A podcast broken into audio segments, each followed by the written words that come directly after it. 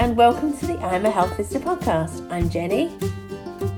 And I'm Amy. That felt like there was a very long gap there, Amy. Did it? I'm still here.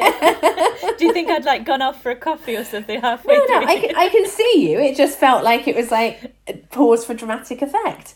Um, anyway, we, we've got a guest this week, haven't we? Um, We have An amazing guest who I've been very fortunate to do bits of work with before. Um, we've got the amazing Lucy Ruddle. Hi, Lucy. Hi Jenny, hi Amy, how are you both? Yeah, not yeah, bad. good. Thank you. Thank you so much for joining us. We're very excited to have you here. I have a slight fangirl issue going on because I follow you loads on social media and I'm like constantly liking your posts and everything. So, um, yeah, this is wonderful. I have you hope I can live up to your expectations. They always say, don't they? Don't meet somebody that you like. Oh, no, no, no. Don't worry. I, I wouldn't have been getting you on the podcast if I thought there'd be any chance of you uh, disappointing. awesome and stuff. we know you're not. I will do my and best um, to not disappoint. and we know you're not because we've also. I mean, I, well, I've read your your first book as well, your book on relactation, which will be for another time.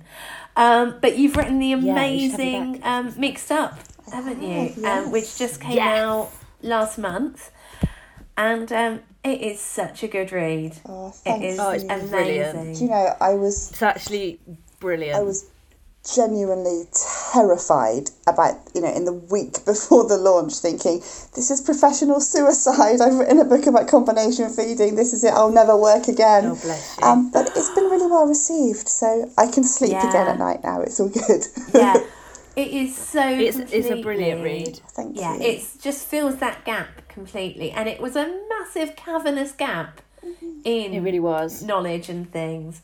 Um, I would actually have it as if I was putting together a list of recommended books for health professionals to read.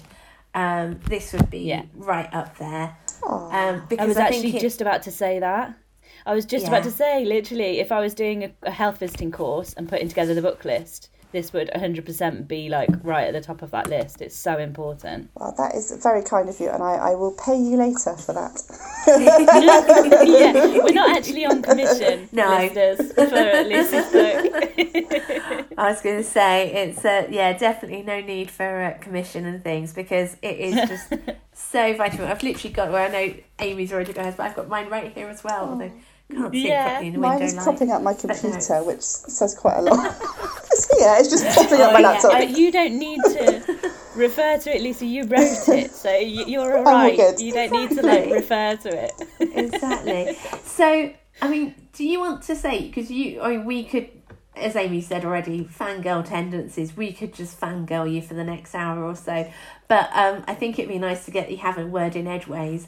So, do you want to explain what the book is and what it, you know, what how you came to write it? Yeah, of course. So it's a book, I mean, it's called Mixed Up. It's a book about mixing, um, well, uh, my words are not working clearly on this Friday morning. It's a book about combination feeding, so mixing formula and breast milk, um, which is something that most parents in the United Kingdom are doing, right? We know Yeah. from the breastfeeding rate that by six weeks, most babies are combination fed or formula fed. We know that most people aren't meeting their breastfeeding goals. And when you start to dig into why that is, often what's happened is somebody has at some point suggested the baby needs a top up, and often that is the case, they do need that top up. But then the support has been lacking going forward with regards to, well, how do I maintain a milk supply now my baby's having top ups? And we often see that top up trap, don't we? You know, where they start off with Yeah. Yeah. one bottle of formula and before they know it they're exclusively formula feeding so so many of my clients were in this situation you know of very low milk supply babies refusing the breast um, you know really struggling to pump and it tended to usually be because they were missing the information they had needed in the beginning to successfully combination feed in order to get back to the breast or to you know just combination feed. So I was so fed up of of trying to find information to share with these people that I could never find that I decided to just write it myself. And it started off as like a fact sheet and then it was a booklet and then it, it was a book. So here we are a year later with a book. Amazing. and I just love it. I love I love the um the the actual title, like I don't know what you call it, like tagline, I guess, um, is combination feeding by choice or necessity, which I absolutely love. I love that you've put that on the front cover. This is a legitimate choice of how you can choose to Yeah. feed your baby, and that's totally valid and welcome here. You know, um, I think that's really wonderful. 100%. I, And it's brilliant. I think it it really works towards because I think a lot of people see IBCLC and immediately start to have quite negative connotations. Everyone's always got a story about uh, someone working in breastfeeding support or as a lactation consultant who was refusing to let them have anything but breast milk, you know. And then I went to my baby and it was just a pile of dust. Um, and, and it's like, you know, they would rather see that happen than give the baby formula, which is utterly nonsense. I mean, I remember Yeah, actually years back when I was sort of first going into health visiting and thinking, oh my god, I don't think I could ever be a lactation consultant because in my A and E days, I knew of how sometimes there would be an urgent case where you would need them to have a bit of formula to then mm-hmm. get the breastfeeding back on track and things.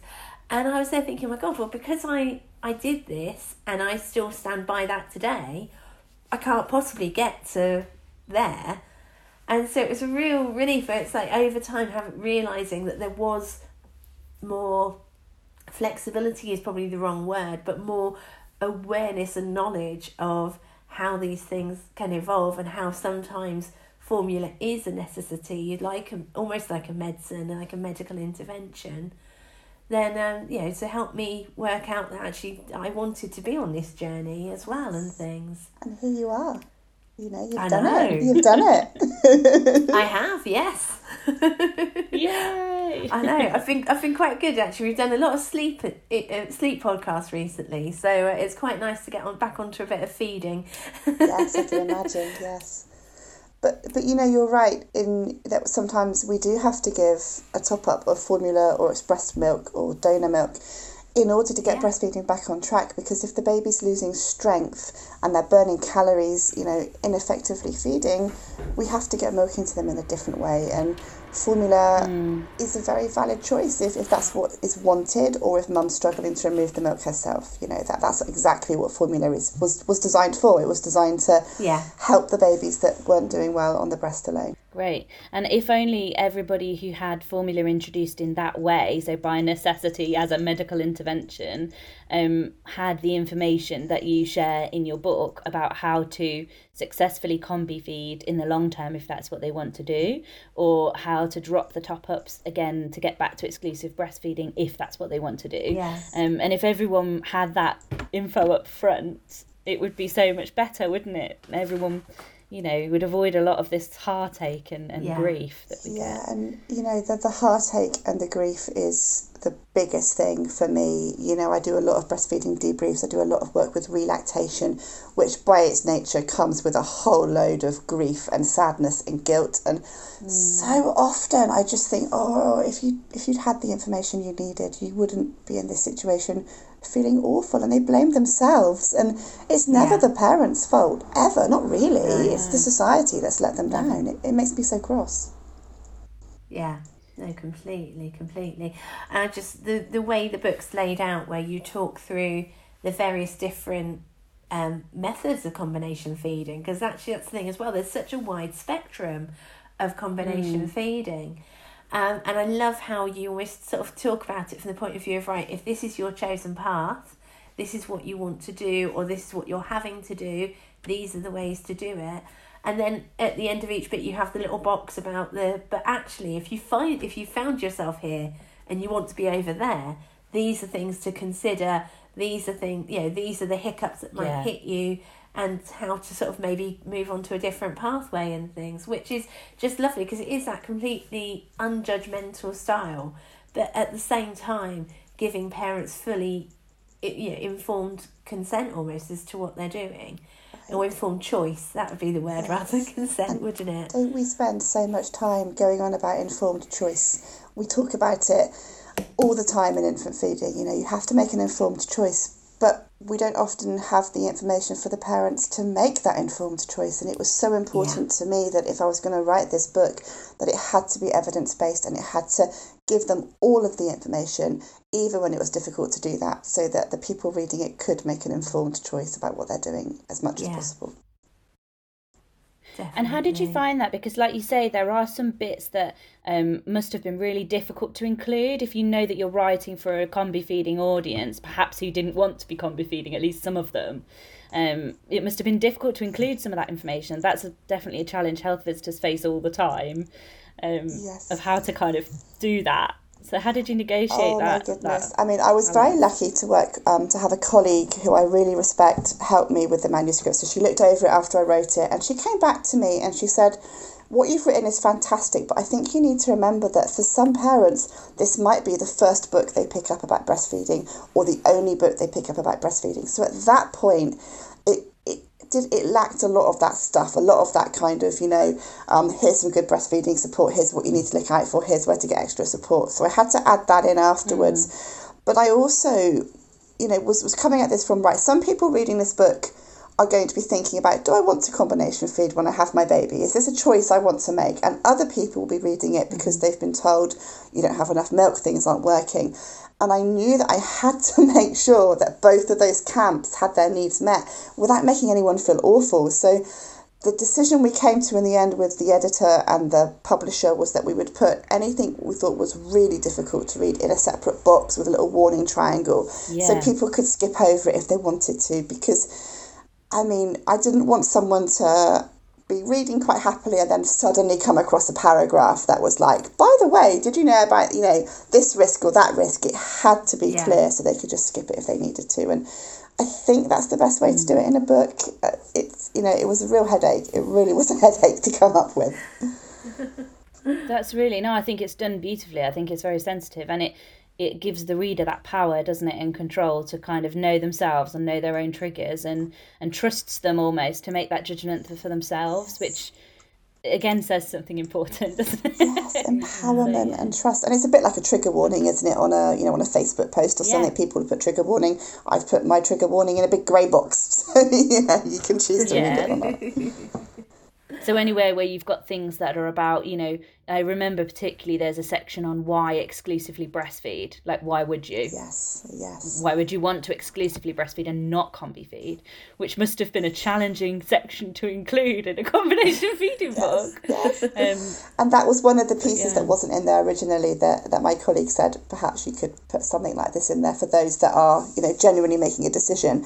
Um, and it must have mm. taken me a week just to write that very small bit because I had to keep rewriting mm. it and editing it and yeah um, but it needed to be in there because, you know, like my colleague had said, if somebody picks up this book and they've not read anything else about infant feeding, they need to know why they would want to exclusively breastfeed, you know? Yeah. Mm, they do. I often find when I'm talking to parents, like, you know, for example, if you do the um, new birth visit or the six to eight week check and they've introduced formula, and it can sometimes be quite challenging to know how to, to go forward with that conversation because you want to sort of say, um, did you know? sort of uh, okay. In an ideal world it would be great if before they'd introduced formula someone had said to them you know are you aware of kind of the challenges with introducing formula and there might be some risks to doing that? And actually after they've already introduced it mm-hmm. is that then too late to give that that information do you know how do you then negotiate that in an actual conversation? And maybe Jen, maybe you've got some insight on this as well as an IBCLC too. But yeah, um, I, mean, I, find that really challenging in practice. Absolutely, Jen. Yeah. What are your thoughts?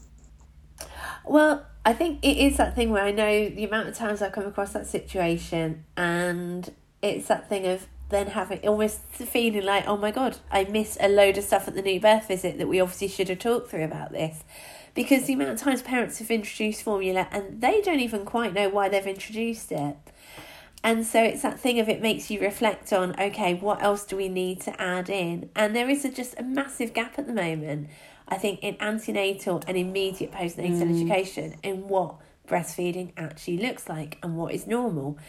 Um, and I think there's often a lot of family pressure. We're in a bottle feeding society, so a lot more of the, the wider families and friends are more used to bottle feeding, and so they encourage that because it's what they're familiar with and they're comfortable with, and so they're not really thinking about the the fam- new family. They're thinking about what makes them feel comfortable, um, mm. and so to try and intercept that as well and things, um, and so I think it is that thing of you know when they are have already introduced formula, it's almost that thing of working out well what what happened around it and almost do a bit of a debrief on okay so where were you at?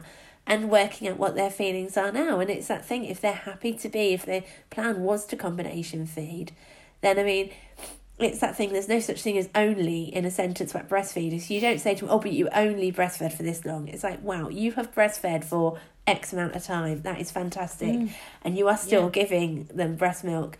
And I think it's quite interesting how it feels like quite a recent thing that the um the idea or the, the sort of the research around the 50 mils of breast milk being a really good amount even to, if they're only having that every to day give some benefit to give mm. some benefit i think when i look back you know several years to when i had my children there was definitely that sort of as soon as you give any formula, any benefit from the breast milk is wiped out completely.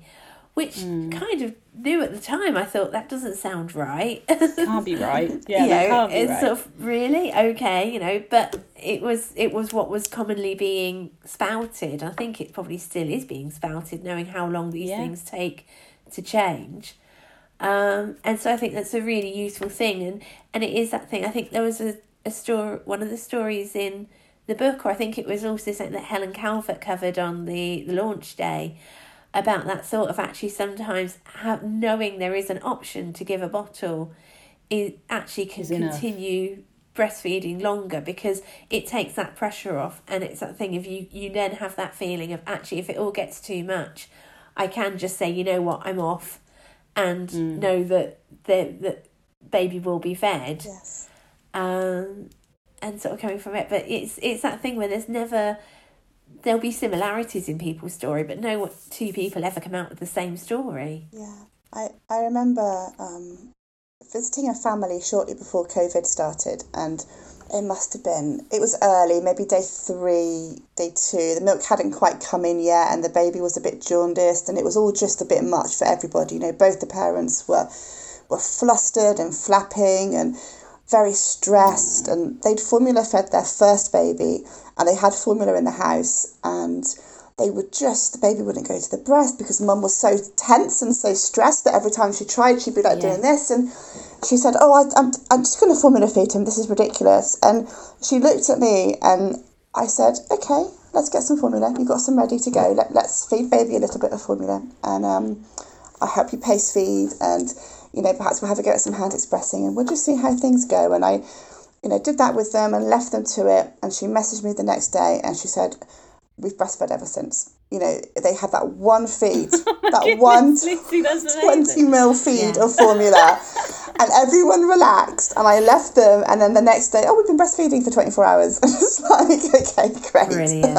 but it's about, you know, when they're in the thick of that and you know often as lactation consultants and health visitors if we go in at that point we can bring things back down. You know we can make a cup of tea we can hold baby for a second and just yeah. you know change the tone. But in situations like that they were so up here they were so you know highly strung with stress and they'd already decided they were going to give the formula and having somebody go okay that's mm. fine here's how to do it. Let's give a little bit. Let's pace yeah. feed in this way. Put yeah. baby back to the breast. I'm going to go home and they carried on breastfeeding you know and yeah that's yeah. what is often missing in breastfeeding support is the acknowledgement that we don't ruin everything if the parent is you know at yeah. that point we're not going to ruin anything by by supporting them to do what they need to do yeah. So actually in in that moment the best thing wasn't to offer a load of information on formula and when to do it and when not to do it and uh, discuss all of that. The best option was just to say yes i'm here. I'm here to help. This is you know a good way to do it. You know you could talk about sterilizing and mixing feeds and things like that possibly or just you know like you say pace feeding and responsive feeding. And then they feel heard and know that they're listened to and supported in their choice. Yes, yes. Um, and just, you know, like they were so stressed. They were so stressed that mm. they couldn't have heard anything other than, You're holding the bottle, fantastic. Do this a little bit with it. We're only going to give a little bit. Let baby have a cuddle. Mum go to bed or whatever it was, you know, and let me know how you're doing yeah. tomorrow. Because if I'd gone in at that point and I'd said, well, there's this brand and there's that brand, and you want to give this much, but make sure you're doing that and Yeah. make sure you express and blah blah blah blah blah, they wouldn't have heard me. You know, I'd have been out that door no. before you could blink. You know, um, Yeah. so it's about tailoring your support. You know, with with the aim of helping them feel supported and empowered so that breastfeeding becomes less stressful and therefore go on to do it for longer because we know that any amount of breast milk is genuinely really good for babies and mums. It's good for everybody. And that's a real take home message as well. I just love from your book. You've already touched on it, Jen, but this idea of actually like a small amount of breast milk is really still beneficial. And all of those amazing ingredients in breast milk are not negated by also giving formula at the same time. You still Yeah. get all of those amazing benefits. And um, it, it's right, isn't it, that actually as you give a smaller volume of breast milk, as you're giving or pumping or feeding directly a smaller volume, some of those immune properties, in particular, can increase in concentration. So Yeah, so things like It's- um, it's- sorry, to be valued, yeah, no. I was go just going it. to talk about lactoferrin and lysozyme, Mm. which is lysozyme. I'm not very good at pronouncing some of these words, um, but they they, they become right. concentrated. I think it's I think it's lysozyme. I've said it differently there. Anyway, they concentrate with, as the breast milk decreases in quantity. These antibodies become concentrated, so they're actually providing more protection or as much protection in, in some of them, not all of them.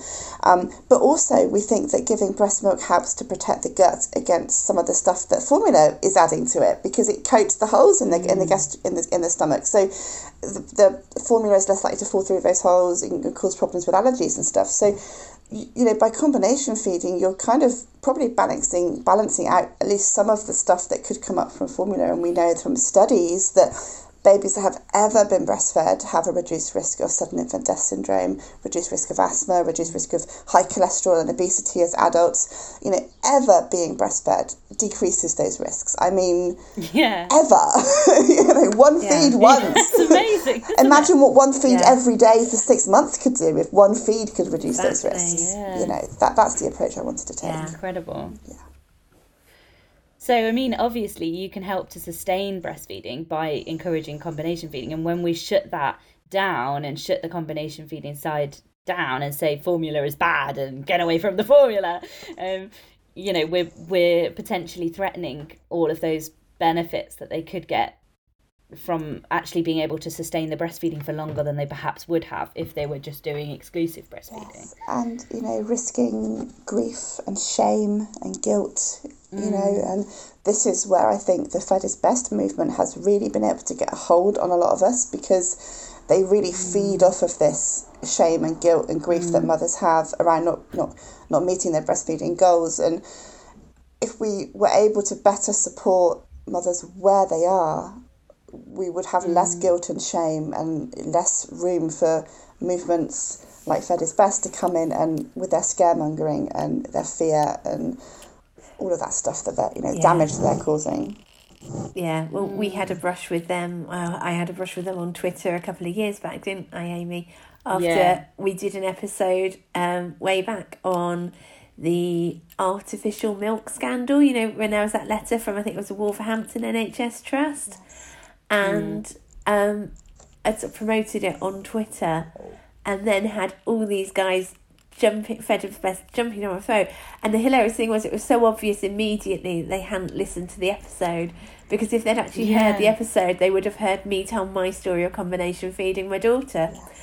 Um, and about how actually it was like that thing, like I'd said initially about how sometimes formula has a place. And it was quite weird because the main sort of Fed is Best person who'd initially started the attack apologised. But then no one else, yeah, it was like they're, they're still getting these comments from her followers and everyone who had been just sort of following the hashtag and things. And you're just like, God's sake, it's just ridiculous. That's the problem with some of this social media stuff is it, it snowballs, doesn't it? So even if the original poster, like you say, actually realises that perhaps they've made a mistake, the the avalanche has already begun. Yeah. thing, and it just can be really. and I mean, nasty. in the grand scheme of things, it was a tiny avalanche. It was more like a, a oh yeah, snowball. sure. But I'm sure Lucy gets a lot worse than this on like an hourly basis. I, my, my, my finger's very good at hitting the block button these days. Um, after my own run in, Yeah. I had sort of six months where I was constantly targeted by a certain member of that organisation. Um, and I realised, you know, because at one point I was like, okay, I'm going to apologise. I've clearly caused lots of offence here. I'm very sorry for that offence. And they were still coming at me. And I was like, oh, this isn't genuine. This is just, this is actually No. trolling. Um, you're not Yeah. offended by what I've said because I've apologised for it. And most reasonable people would accept that apology. So I'm just going to block you all. and it was a very very nice apology i remember the post i remember thinking jesus like i don't remember reading anything controversial lucy i don't think you said anything that bad Exactly. it was insane. Um, but I, it didn't stop, so I called her out. I, I think she posted about me something like 32 times in about three weeks on her page. So I called it out publicly, and it went very quiet very quickly. And touch wood, I've had no problems from her since. So, um, yeah. But this is, I mean, it's so toxic, isn't it? And you talk about in the book, I remember there's a section on um, formula versus breastfeeding and that controversy. Um, and, you know, you've already touched on that it was quite a challenging book to write professionally, that you were worried that you were going to be judged by other professionals and things like that. And I think this is the problem that we face when we're talking about combination feeding is this controversy and feeling like you're walking a tightrope all the time. But it's so damaging, isn't it? Yes, and Yeah. the controversy is contrived by formula companies and people who have an agenda. You know, they're if you sit in a mother and baby group, I mean, back when we could sit in mother and baby groups, you know, and you've got, Yeah. you know, 10 mums formula feeding and five mums breastfeeding, they will be friends, they will have lovely conversations, they will be supporting each other, and that you put them in front of a computer screen and you type in the words breast is best or fed is best, and all hell breaks loose. And it's it- it's only something I've ever seen on the internet. I've never seen this in real life, ever. No.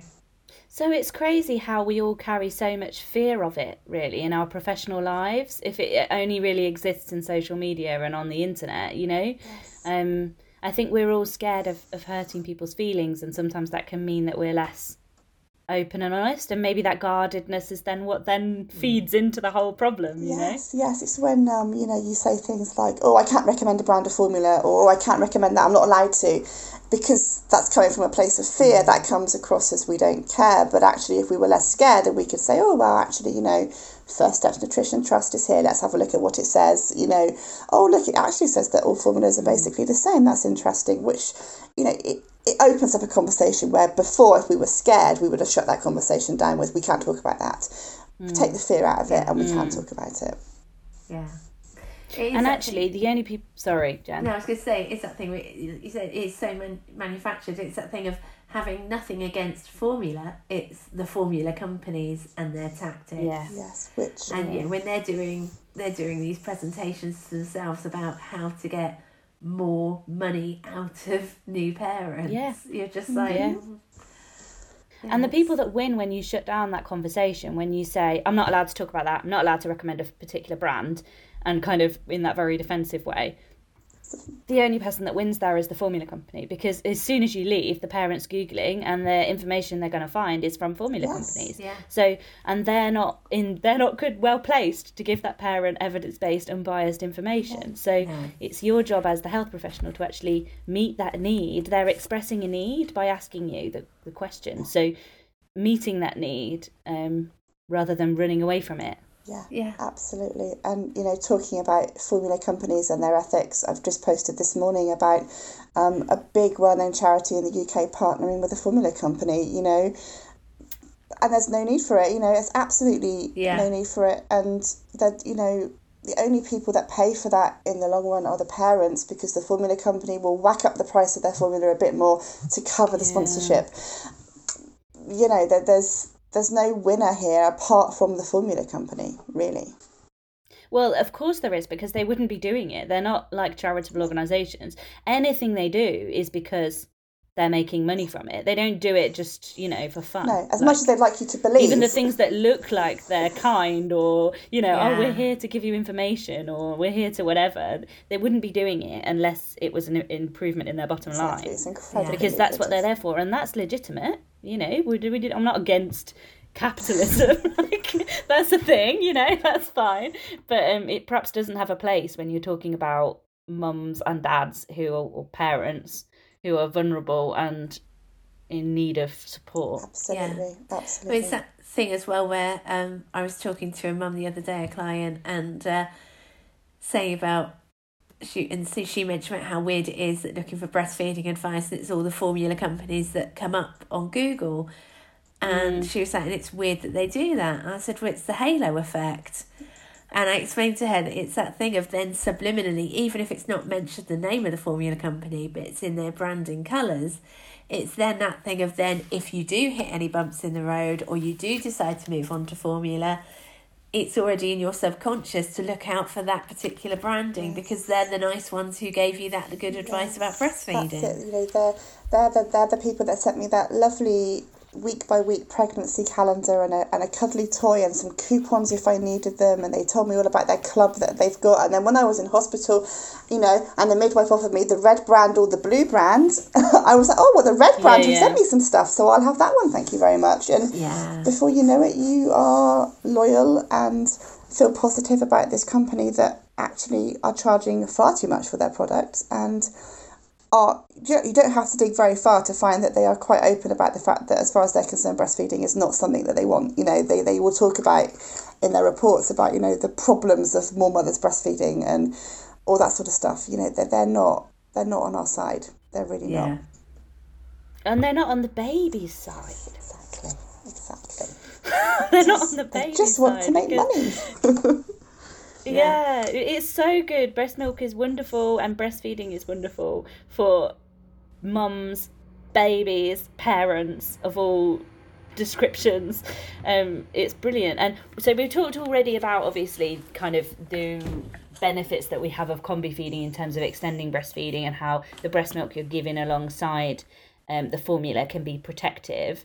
Um, but I'm wondering about because in the, your group you also touch on lots of reasons to formula feed or to combination feed by choice. So um, where you, obviously we all know about the situation where the baby's low birth weight they've introduced a top up and you know that is an obviously really valid and important reason to be giving formula. But there might be lots of reasons where actually there's no medical indication for formula but just the parent wants to do it. So you've talked about some of those reasons. So what would be the reasons of why people would want to. So often it's um, either they've had a bad experience breastfeeding previously or a family member or a friend has had a bad experience breastfeeding and they will just say, I'm not going there. I need to have formula.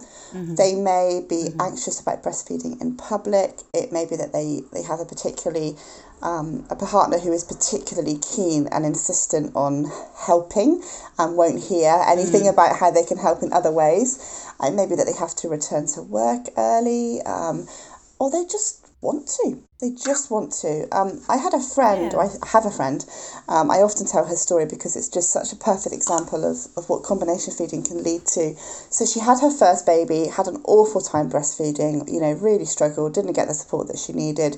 Um, that was the end of it. She gave formula. And when she was pregnant with her second, the first thing she said to me was, I know you do the boob thing.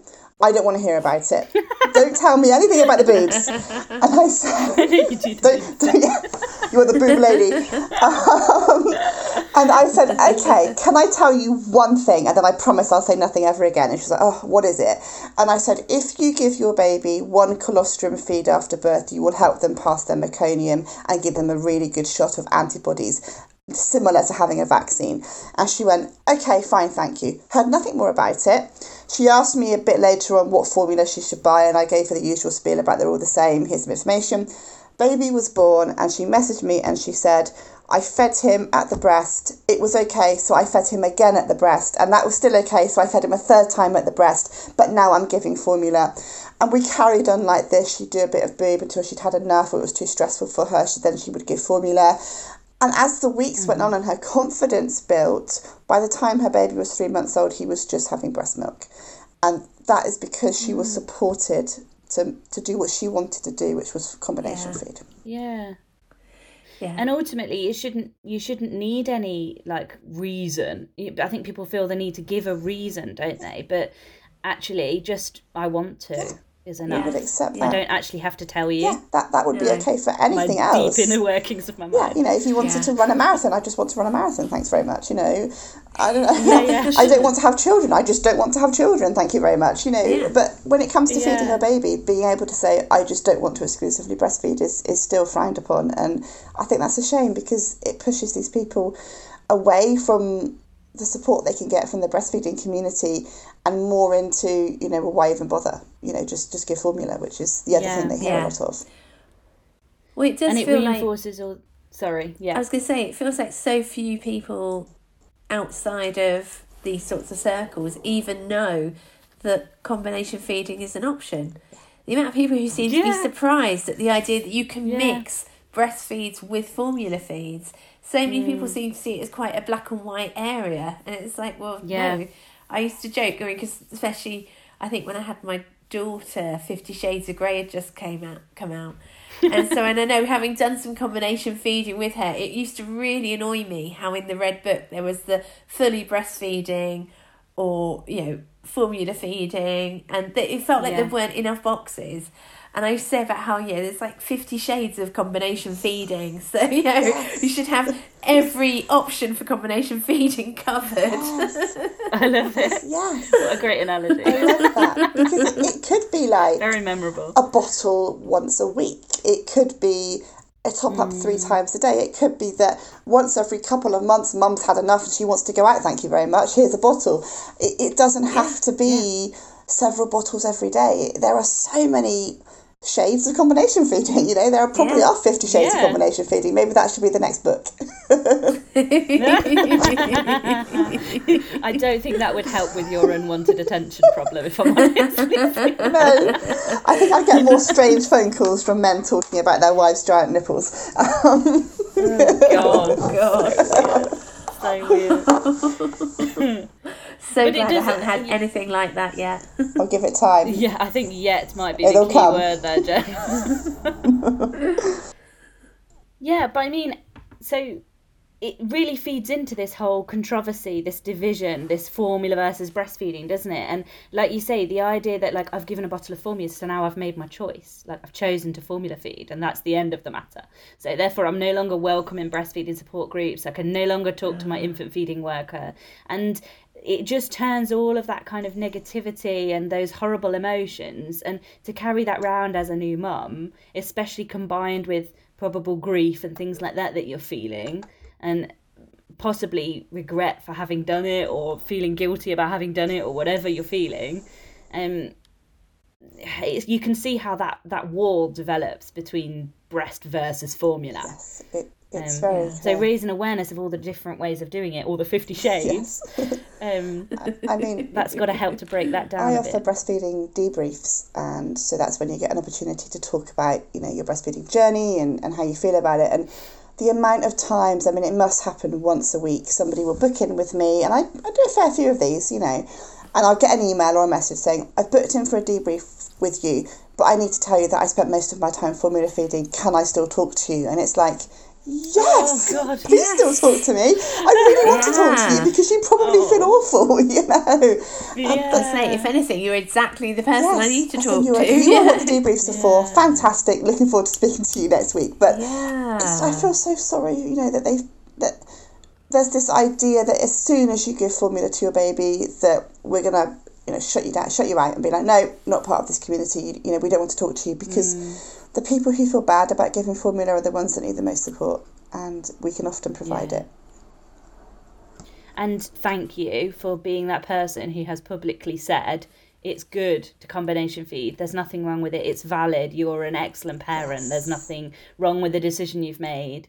Um, you know, by writing a book, you're publicly saying that and identifying that as a perfectly legitimate route. And you're giving us all, as health professionals, a tool to use with parents to be able to say, well, no, look, this is really legitimate. Like, there's a whole you know field of this. This is a really legitimate thing to do. This is a thing. and also the the skills and knowledge to be able to talk about it. Yes, yeah, because they don't think it's a thing like you already touched on. You know, they think that once they give formula, that's it. But no, it's totally a thing. And the mm. more we talk about it being a thing, the more babies will receive breast milk for longer. Everyone's a winner. Hooray! Yeah. Exactly. And the balance doesn't have to be in in the favour of breast milk, if you like, either. Because I, do you know, I had never heard the term breast nurturing mm. until I read your book. It's a great term. I'd never even heard of it. It's a good term. Never even heard of it. So could you explain what that means? Because there might be other health visitors who've never heard Yeah, of that. so the idea is that being at the breast is not just the nutrition. We know that, right? We understand that on a very basic level. Yeah. But being at the breast can meet pretty much every single need a baby has. You know, comfort, pain relief, warmth, safety, connection. If a baby is happy to go to the breast when there's not much milk there and be nurtured at the breast, then we are meeting nearly all of their needs apart from nutrition. I mean, how incredible is that? That your mm. breast can, or your chest, whatever you want to call it, can provide your baby with everything. And they might then need to go and get some nutrition from a bottle. Fantastic. But he, I'm touching my boobs right now. You won't be able to see on the podcast, but I'm like, they're amazing. boobs are amazing. Yeah. Yeah. Yeah. Magic. that- And I love that. It's such a good way of phrasing it that they get everything they need from your breasts, apart from nutrition, which actually is easily met elsewhere. So Yeah. that's fine, kind of And we thing. even though they're getting really antibodies from your breast, even with small amounts of milk. Yeah. So a mouthful of milk, Yeah. yay, there's some antibodies in that. Congratulations, you're protecting your baby. It's brilliant. And you can see that being a really beneficial thing for a parent who's um, using mostly formula. And you see people saying, "Am I still allowed to do skin to skin?" And you know, can I Oh, still do? yeah. Yes, of course you can. Extra skin to Um, skin. but people sometimes do need that permission, don't they? think And that's Well, a really great term, breast nurturing. I don't know where I first heard It's it, that- but yeah, it is a good term. No. Well, it's that daft thing where there's so many things that mums and dads and parents just want to do instinctively. And it's so Yeah. frustrating that they question their own instincts so much, as if they would instinctively want to do something that would harm the baby. No, yes. If parents had just had that confidence to follow their instincts and be like, be uh, felt confident to be able to say, this, this doesn't feel right, but you know, I'm doing it, or you know, I'm kind of, I feel like I should do this. Is that all right? And just to have us be able to go, yeah, that's grand. You know, it's like, Yes, Yeah. and that's what I love so much about the work that I do is, you know, I'll sit with parents and I will say to them at the start of the session, you know, whatever I tell you, it's not an instruction. I want your instincts to be in charge here. And I just, I love watching them grow in confidence. And sometimes, you know, once we've built a good relationship over maybe a few weeks, and I'll make a suggestion over email, they will have the confidence to come back to me and say, no, that doesn't feel right for me. I'm really sorry. And I'm like, don't apologise. This is amazing. You're, you're using your instincts that's now. great. Amazing. More of that, please. And yeah, more instinct, more instinctive parenting is going to mean happier parents, happier babies, less guilt. Mm. Oh, my goodness me, if we could just fix that, we'd be well away, wouldn't we? definitely. absolutely, absolutely. And that's exactly what you want to hear as a professional, a parent telling you, mm, I don't think I'm going to do that actually. Thanks for that advice, but I don't think I'm going to do that. Because you go, oh, brilliant. You know, you clearly see me as a person who you can say, nah, Yes. thanks, I'm, I'm good. You trust me? Yeah. and and that's what you want to hear yeah you trust me exactly Yeah. you know that i'm not just gonna you don't you don't feel the need to lie to me and then nod your head and then Yes. continue to do something totally different And then just not show up for your appointments or something, or just not be Yeah, in. It's yeah, like, oh gosh. yeah so by embracing these combi conversations we can um we can really sort of break that down can't we and, and help parents to feed in a way they feel comfortable Yes. with which is great Yeah, so I think one of the barriers that healthcare professionals sometimes find um, with talking about formula, or it's a, a presumed barrier, I think, is the, the WHO code. And I think, especially if you're in a BFI friendly trust, there can be a real fear that by even talking about formula in some sort of vaguely positive way, there'll be a sudden thunderbolt and that's it, your BFI status evaporates. yeah, yeah. And you're going to be picked out by your colleagues as, you know, that really anti breastfeeding person. And Yeah. everybody's going to tell you off for breaking the code. yes. Yeah, and because I, mean, I suppose I mean Amy, you can probably give us more of an insight into that because obviously Lucy and I with our IBCLC stuff, we've had to. Um, Yeah. kind of- I think I've always Well, you guys I, I'm there thinking, oh God, do I know the code? But I probably do know it um, much Yeah, better than I do. Inside out, realise. Jenny. yeah, of course you do. Um, but I love you've actually got a little summary of it in your book, haven't you, Lucy? Um, and that I thought was really useful. And I've, you know, I've I've read a fair amount about the code. I'm interested in breastfeeding from a personal perspective as well, and obviously from a professional one. So I suppose I maybe do know a bit about it, but I certainly don't know as much as a, a lactation consultant would. And I think knowledge is power, and y- y- to know more about it, you feel more comfortable having conversations.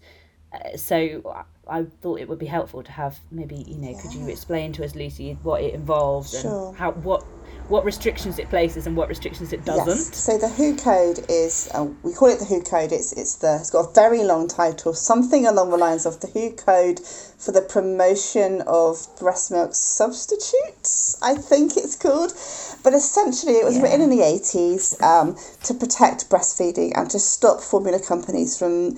You know, I don't know, giving away formula and rocking up into hospitals and being like, "Our product's amazing. Everyone should be having it." Um, so Yeah. Yeah. we have we have partially signed up to the code in the UK, and what it says about formula is that you can't promote it. You can't be saying to the parent, you know, I have a bottle of this brand of formula in my bag. It's really good. You know, um, you should give this to your baby. But the WHO code also Yeah. acknowledges that babies sometimes need formula and that's okay. So the conversations we can have with parents are around, you know, how to safely make formula, um, how to choose a brand which is essentially go to First Steps Nutrition Trust and compare them, um, or choose one in your local shop rather than naming a particular brand. And we could talk about pacing feeds as well, so that we don't need to shy away from talking about formula with parents when they have asked about it or if it's needed. The other thing the WHO code says, which is really interesting, is you cannot talk about formula. Um, kind of lots of conversations about formula cannot happen in a group, but you can have them one to one with a parent when asked or when indicated. So you are you are totally allowed to talk to parents about formula feeding as long as you're not promoting the blue brand, the blue brand or the red brand, for example.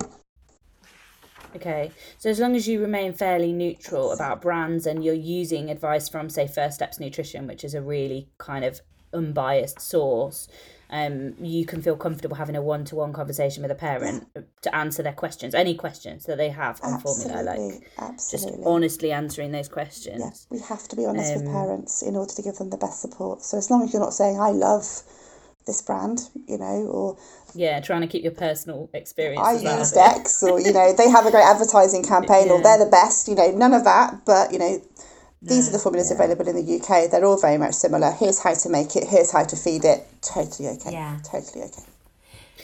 And what about in an antenatal group then? Because you said like you know discussing it in groups is more challenging. Yeah, so I always get, I'm always very cautious with this because I haven't I haven't checked recently to kind of clarify exactly where I stand on it. But when I was doing, Sorry, I'm throwing no, like, you're good. ridiculously specific. So um, if if this is wrong, don't shoot me. But my understanding of the code is if you want to be talking about formula in any kind of detail, so if you want to be getting into the brands that are available, how to make it, how to feed it, that should be done one to one with the parents who need it, not as part of a wider group of you know breastfeeding antenatal class. So what I would say to parents in my face to face class is if you're thinking of combination feeding and you have any questions about formula, stay behind and I'll chat to you at the end.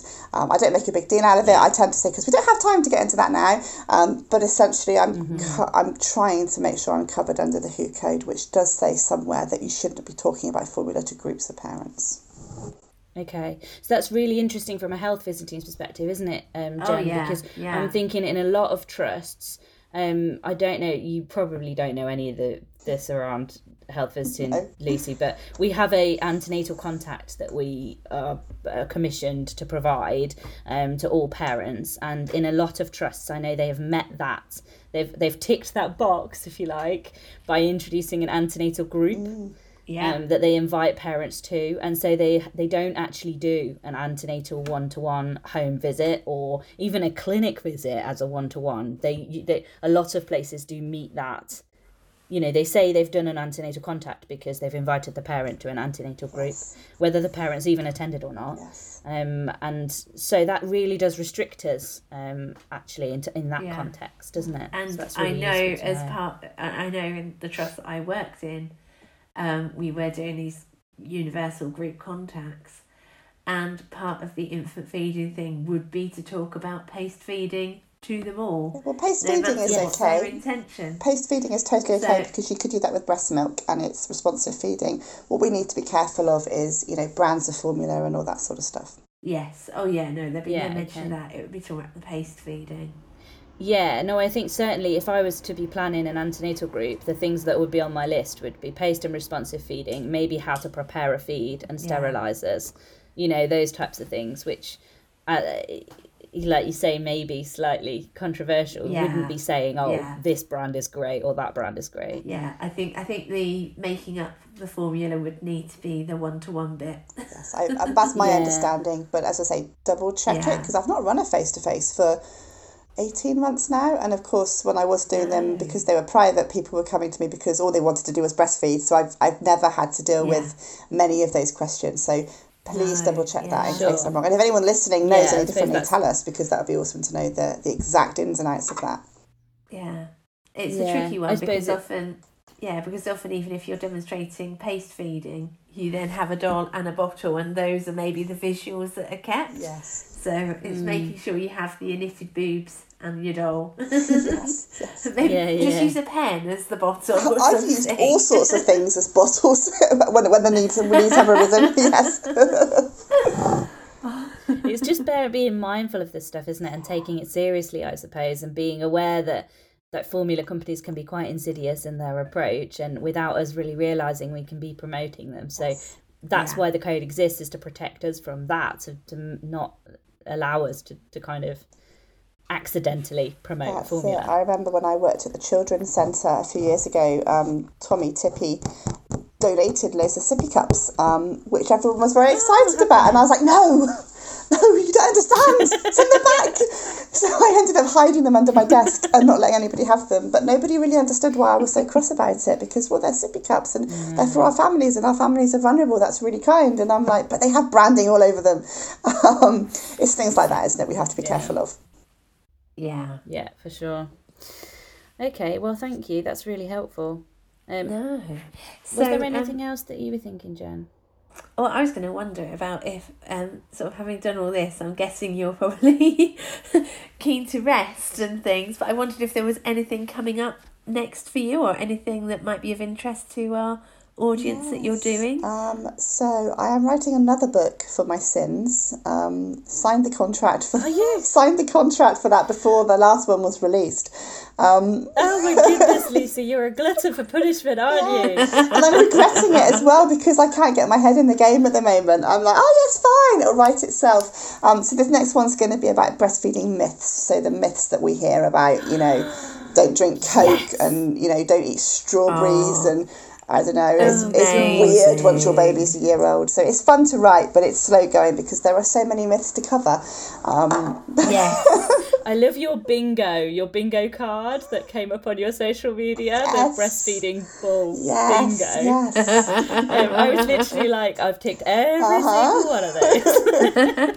so it's like breastfeeding bingo in a book, I guess. Um, so that that's going to be fun. Excellent. And in the meantime, um, what am I doing? I've just got some courses coming up that I'm running. So I'm preparing to enter private practice courses. Um, lots of these podcasts. Podcasts seem to be the thing this year. I've been invited to do loads. So Yeah. I'll be speaking it's with the whole Zoom lockdown thing. I think it is, isn't Yeah. it? And they're so easy to listen to. So I'm doing Marie Bianco, Yeah. everyone likes her surname, Biancuzzo, Marie Biancuzzo, who was born to be Oh, breastfed. International. I'm really nervous about that because she's like, you know, the god of breastfeeding podcasts. So I'm, I mean, Lucy, you can hold Yeah. your own there, my friend. I hope so, I hope so, but very excited to do that one as well. So uh, I'm going to be all over the podcast Cool. circuit by the looks of things. Excellent. and Everybody's where, going to know your voice. Yes, yes. And where can where can our um, our listeners find you on social media? So media? the best place to find me is Lucy Ruddle IBCLC on Facebook or Lucy lucy.ruddle.ibclc on Instagram. Um, but Facebook is where I'm most active. It's where I feel most comfortable. Yeah. It's lovely. Brilliant. And it's a brilliant page. I would if you're a health visitor who uses Facebook, you need to immediately add Lucy to your followed pages because you will learn heaps just from following her. So Yeah. definitely do that. Um Yeah. and yeah. I know. Great It's been book. such a pleasure having you on the podcast, It's been Lucy. lovely chatting to you both today. Thank you so much. Oh, So no. lovely. Thanks a lot, Um, Lucy. Really appreciate it. You're welcome. So, um, talking about socials and things, if you want to contact us, we're on Instagram at I am a HV. We're on Facebook, I am a health visitor. And strangely, opposite to Lucy, we're probably more active on Instagram than we are on Facebook. Or if you're old styley, you're welcome to email us. Um, I am a health visitor, all one word, at gmail.com. Take care in the meantime, and we'll speak to you again soon. Bye.